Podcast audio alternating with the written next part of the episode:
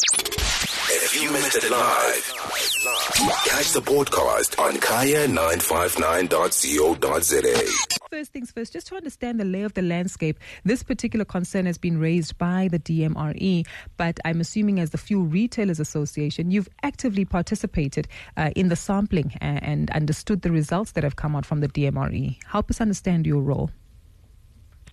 Yes, thank you, Kuku. So we have not participated in the process, and it's an independent process uh, that is done by DMRE as a regulator, uh, and they do it annually. They've been doing it, this for a number of years, actually. And uh, but we are aware of it uh, that they do this in conjunction with SARS, where they would go and sample service stations just to check the quality of product. So yes, we are aware of the of of of, of the of, of, of the uh, program, but you know we were then just taken aback by uh, obviously the news Mm. that came out, and as the Fuel Retailers Association, Association are actually now responding. And our response really, first of all, we want to make it clear to the public. You can even go to our our website, and the history will tell you that the Fuel Retailers Association has been very, very vocal, in actually more even, more than even the department Mhm. about the issue of illegal trading.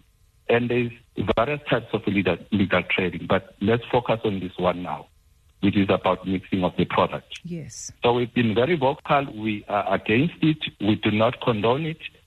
And we actually been saying that for years, when people are caught uh, being non-compliant, Mhm. the legislation crafted by DMRE and the regulations crafted by DMRE are very clear what to do with the offenders. So that's number one. Got you. Number two, we have also, though, to put things into context.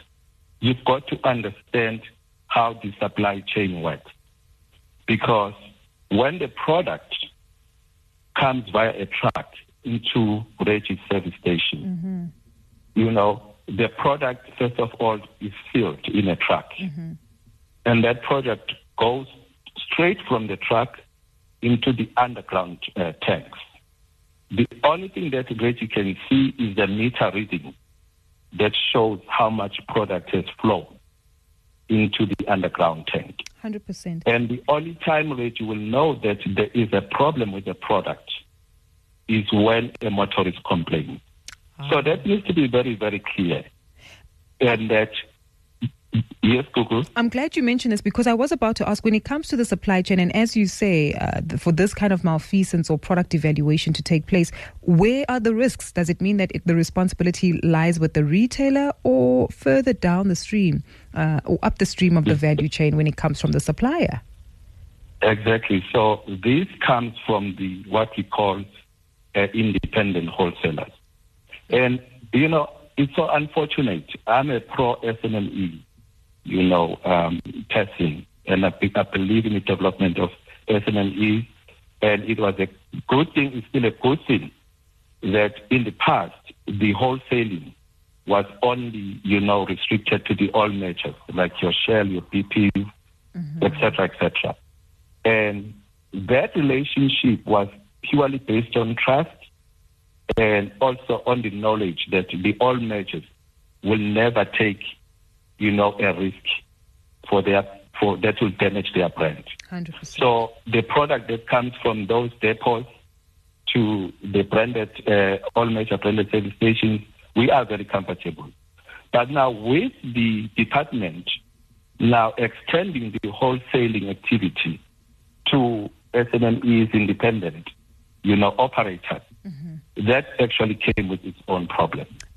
Because when, let's say, Reggie is an independent wholesaler, I go and get the product from a social major depot. But then I've got my own client of independent service stations. Those are the service stations that are not part of the six oil majors, which are also growing, uh, which is also a good thing. On that So, note, but Reggie, Reggie now blend this product. That's where the blending happens. And blending is a process Mm. where the diesel is then blended with paraffin. So it arrives at the service station already blended. And what is being saying to the department, let's together go to the root because mm-hmm. Let's go to these independent wholesalers who are actually delivering this uh, product, which is substandard, and use your regulations to take away the licenses from them and to exercise all the penalties that are actually listed on the regulation. Understood. Uh, Mr. Sibiya, you're raising a very valid point here because you've alluded to the fact that uh, uh, what we should be concerned about is the independent um, um, uh, suppliers within the system. Uh, and whilst I'm aware that the DMRE has not revealed any names of the 70 um, um uh, wholesalers essentially, but can you confirm that the, this specifically speaks to independent um, um, suppliers? versus some of the larger, more known oil and, and petroleum operators we know in South Africa? Look, I, I cannot confirm that 100%. All I'm saying is that knowing the standards and the ethics of the oil majors, gotcha. it is highly unlikely that this will happen in there because they've got also contracts with these franchises. Mm-hmm. And those contracts are very clear that if you are found doing something outside of this agreed supply value chain with us, you will be immediately terminated. So there is two controls in that space. So it's not only the DMRE, it's also the oil company themselves who have to protect the reputation of their brand. So I'm not saying it can never happen, mm-hmm. but I'm just saying the chances of it happening there uh, is very, very uh, uh, minute. Mm. But where the opportunity, this is about the opportunity, and because remember that these independent small wholesalers see this as an opportunity to make more profit. Mm. So, so they are driven by something uh, that uh, they want to actually exist because remember also they are competing with these measures. Let's say imagine a small town. There's a BP, there's a Shell, and then there's a, a, an independent brand. So that brand needs to compete with this other major brand.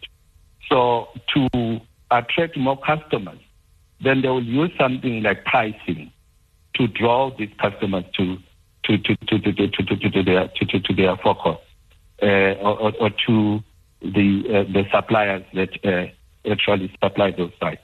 So that's where the problem is, and it needs to be fixed there. 100%. It certainly does need to be fixed, but I, I can imagine that on the back of uh, this finding from the DMRE, your observations of the industry and understanding the, the, the consequences, uh, are there ways within which we can improve um, on, on, the level of inter- interrogating uh, and monitoring and controlling the, the quality uh, of fuel provided by uh, retailers, associ- uh, retailers, fuel retailers across the country? So, in other words, are you looking to expand your scope as an industry, working more tightly? with some industry counterparts and essentially minimizing the gaps and the loops that can occur? Certainly. Certainly, firstly, from the department, you can just take 70 service stations that they know, right? Uh, I say they, they know the date of sampling that they did in that particular service station. All they need to go go to the service station, provide us with the invoices uh, of who the supplier is that supplied that product, that they got directly to that product. And then after that investigation, they, they name and shame. Mm-hmm. We've been saying as FRA, until you name and shame, you know, offenders are never going to stop doing what they are doing. So that's the one thing that can happen from DMRE side. Mm-hmm. I agree with you, Kuku. On the industry level, we need to sit down with SAPIA, which is the association that represents the oil majors, because although this is not their members who are being implicated here, but the, all the product from, from the refinery starts from them. Mm. So they also need to make sure that when they actually subcontract with these independent uh, uh, uh, uh wholesalers, that there are some standards that they also put into place. And remember, uh, uh, Google, that these independent wholesalers are not only supplying retailers, they also supplying what we call the commercial market, like your farmers, you know, and and also the commercial, uh, you know, transport yes. companies, etc., etc. Mm. So that the SAPIA also needs to come in here and actually follow their product with us so that we can all work, work together to actually curtail this. You mentioned a very valid point there because if I happen to be uh, someone with a vehicle or a logistics business and I frequent this independent fuel retailer, uh, ultimately leading to some damage within my vehicle, will we have any recourse as customers, especially given that we haven't necessarily been told or warned uh, and named uh, as to who these particular retailers are? And thank you for asking that question, Google. Because, you know, sometimes genuine mistakes happen They've been happening all, all the time. Uh, where, for example, a supplier, a, a, a, a, valid supplier who's got the right diesel, sometimes when it comes on site, the diesel goes to the wrong tank. That happens. Yes. Then you get then the mix of, for example, uh, diesel and petrol. And immediately the cars that are going to fill up with that, it's obviously they're going to just pick up uh, when they leave the service station. And we take responsibility for that because that is why retailers have got this third party, you know, liability insurance cover mm-hmm. to cover those instances. So even if then cause was caused by this, I think if a motorist discovers that my car is being damaged because of the fuel that I got from the service station, regardless of what was the needs, the, the, the motorist has a recourse to go to that service station and say, my car is damaged. Uh, it's because of the product, and then the process starts where then they, they actually extract out the, the, the, the, the fuel, then it goes for testing, and the testing confirms that yes, there was a mix, and then the retailer is liable yes. to actually make sure that the damaged vehicle is repaired. So we're not running away from that responsibility. It's ours. We know it. But what we are saying is that in this issue of mixing of diesel and paraffin, it's something that is outside our scope mm-hmm. and it needs to be dealt with where the source is. 100%. 100%. Well, we're looking forward to seeing some of the outcomes. Uh, very briefly, has the DMR given you any indication as to when these findings will be shared uh, um, and what conversations will likely take place? And are you also following up on, on, on um, at least ensuring that these 70 retailers are, as you said, named and shamed? Unfortunately, since this morning I've been busy with media. And again, I don't think for me that is the right way mm. for us to engage, but it has happened. I think the report should have come to all of us and we should have trashed out these issues and, and, and decide how best do we deal with this uh, uh, situation. But now we actually have to do this after the event. But also it's okay for motorists to know, you know, that these things happened. With FRA, we've got no problem, you know, uh, that people should know that these things happen. But what is important is what are we going to do as industry leaders together with the department to actually curtail this behavior because it is just not good uh, for the motorists. It's not good for our retailers who actually now, even the independent retailers, they are our members of FRA. 100%. So we do not want a statement, a blanket statement that just says all independent retailers are dodgy.